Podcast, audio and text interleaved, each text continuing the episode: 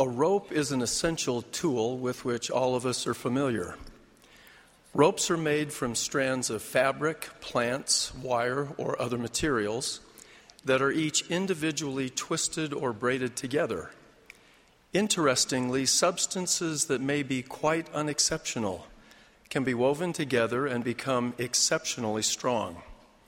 Thus, effectively connecting and binding ordinary materials can produce an extraordinary tool. Just as a rope obtains its strength from many intertwined individual strands, so the gospel of Jesus Christ provides the greatest perspective of truth and offers the richest blessings. As we heed the admonition of Paul to gather together in one all things in Christ, both which are in heaven and which are on earth, even in Him. Importantly, this vital gathering of truth is centered in and focused upon the Lord Jesus Christ because He is the way, the truth, and the life. I pray that the Holy Ghost will enlighten each of us as we consider how the principle of gathering together in one, all things in Christ, applies in practical ways to learning and living His restored gospel in our daily lives. We live in a remarkable and revelatory season of the restored church of Jesus Christ. the historic adjustments announced today have only one overarching purpose to strengthen faith in Heavenly Father and His plan, and in His Son Jesus Christ and His atonement. The Sunday meeting schedule was not simply shortened. Rather, we now have increased opportunities and responsibilities as individuals and families to use our time for enhancing the Sabbath as a delight at home and at church. Last April, the organizational structure of priesthood quorums was not merely changed. Rather, emphasis and strength were given to a higher and holier way of ministering to our brothers and sisters much like the braided strands of a rope, produce a powerful and durable tool. All of these interrelated actions are part of a unified effort to better align the focus, resources, and work of the Savior's restored church with its fundamental mission to assist God in His work to bring to pass the salvation and exaltation of His children. Please do not focus primarily upon the logistical aspects of what has been announced. We must not allow procedural details to obscure the overarching spiritual reasons these changes now are being made. Our desire is that faith in the Father's plan and in the Savior's redeeming mission might increase in the earth, and that God's everlasting covenant might be established. Our only objectives are to facilitate continuing conversion to the Lord and to love more completely and serve more effectively our brothers and sisters. Sometimes, as members of the church, we segment, separate, and apply the gospel in our lives by creating lengthy checklists of individual topics to study and tasks to accomplish.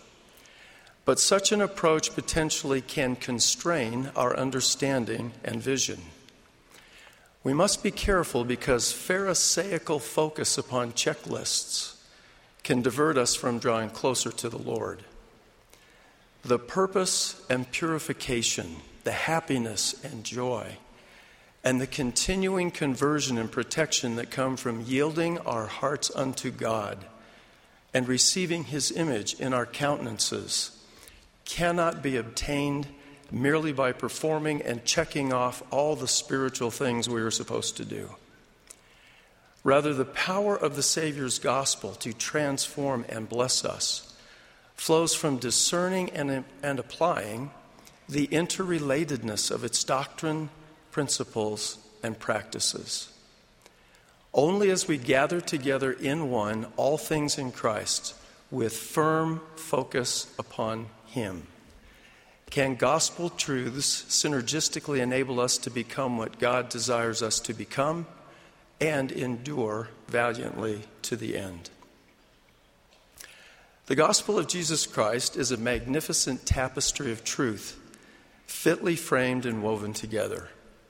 As we learn and link together revealed gospel truth, we are blessed to receive precious perspective and increased spiritual capacity through eyes that can see the Lord's influence in our lives and ears that can hear his voice. And the principle of gathering together in one even in Him, can assist us in changing the traditional checklists into a unified, integrated, and complete whole. Let me provide both a doctrinal and a church example of what I am suggesting. Example number one the fourth article of faith is one of the greatest illustrations of gathering together in one all things in Christ. We believe that the first principles and ordinances of the gospel are first, faith in the Lord Jesus Christ, second, repentance, third, baptism by immersion for the remission of sins, fourth, laying on of hands for the gift of the Holy Ghost. True faith is focused in and on the Lord Jesus Christ, in Him as the divine and only begotten Son of the Father and on him and the redemptive mission he fulfilled. For he hath answered the ends of the law, and he claimeth all those who have faith in him. And they who have faith in him will cleave unto every good thing.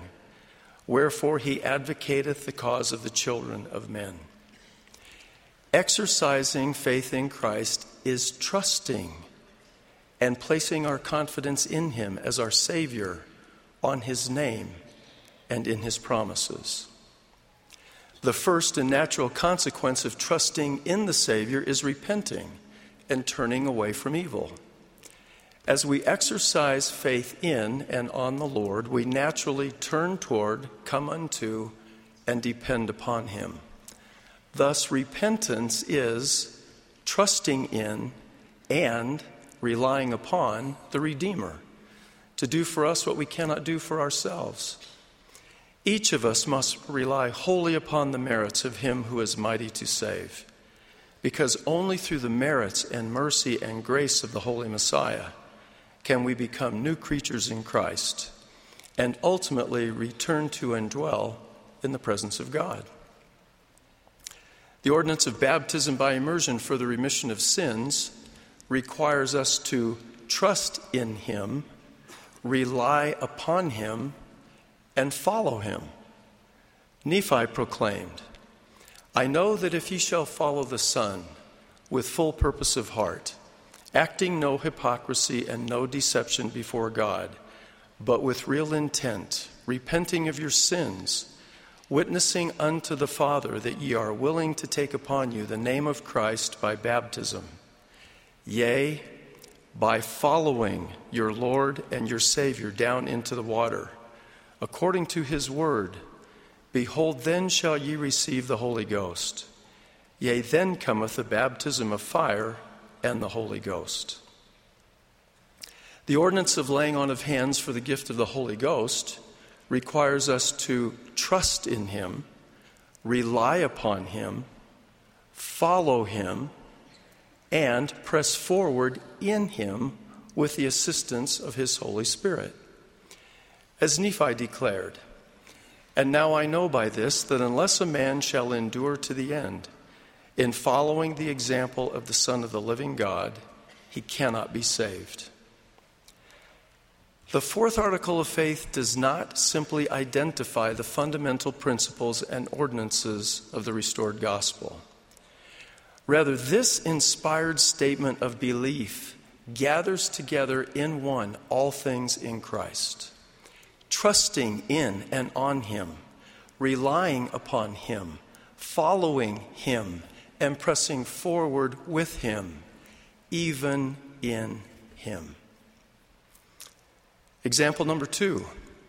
I now want to describe how all church programs and initiatives are gathered together in one in Christ.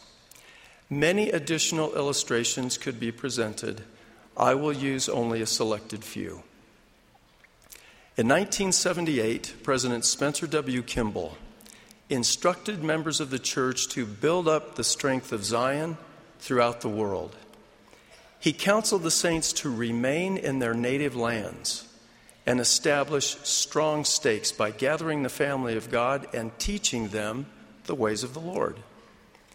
He further indicated that more temples would be built and promised blessings for the saints wherever they lived in the world.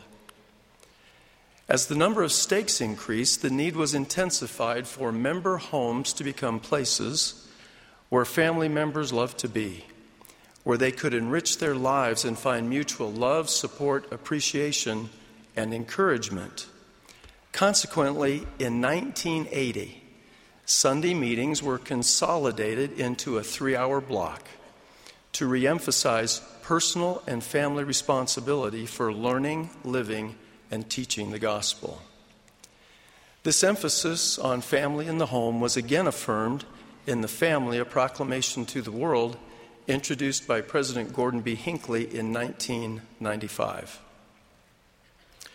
In April of 1998, President Hinckley announced the construction of many more small temples, thereby bringing the sacred ordinances of the Lord's house closer to Latter day Saint individuals and families throughout the world. And these enhanced opportunities for spiritual growth and development were complemented by related increases in temporal self reliance through the introduction of the Perpetual Education Fund in 2001. During his administration, President Thomas S. Monson repeatedly exhorted the saints to go to the rescue and emphasized caring for the poor and needy as one of the church's divinely appointed responsibilities. Continuing the em- emphasis on temporal preparation, the Self Reliance Services Initiative was implemented in 2012. Over the past several years, essential principles about making the Sabbath day a delight in the home and at church have been emphasized and reinforced, thus preparing us for the Sunday meeting schedule announced in this session of General Conference. And six months ago, Melchizedek priesthood quorums were strengthened and aligned more effectively with the auxiliaries to accomplish a higher and holier approach to ministering. Brothers and sisters, I believe that the sequence and timing of these actions over many decades can help us to see one united and comprehensive work, and not just a series of independent and discrete initiatives. God has revealed a pattern of spiritual progress for individuals and families through ordinances, teaching, programs, and activities that are home centered and church supported. Church organizations and programs exist to bless individuals and families and are not ends in themselves. I pray we can recognize the Lord's work as one great worldwide work that is becoming ever more home centered and church supported. I know and I testify that the Lord is revealing and will yet reveal many great and important things pertaining to the kingdom of God. I began my message by highlighting the strength that is created as individual strands of material are twisted or braided together into a rope. In a similar way, I promise that increased perspective, purpose, and power will be evident in our learning and living of the restored gospel of Jesus Christ as we strive to gather together in one all things in Christ, even in Him. All opportunities and blessings of eternal consequence originate in are possible and have purpose because of and endure through the Lord Jesus Christ. As Alma testified, there is no other way or means whereby man can be saved, only in and through Christ. Behold, he is the life and the light of the world. I joyfully declare my witness of the divinity and living reality of the eternal Father and of his beloved Son, Jesus Christ. In our Savior, we find joy, and in him, we find the assurance of peace in this world and eternal life in the world to come. I so testify in the sacred name of the Lord Jesus Christ. Amen.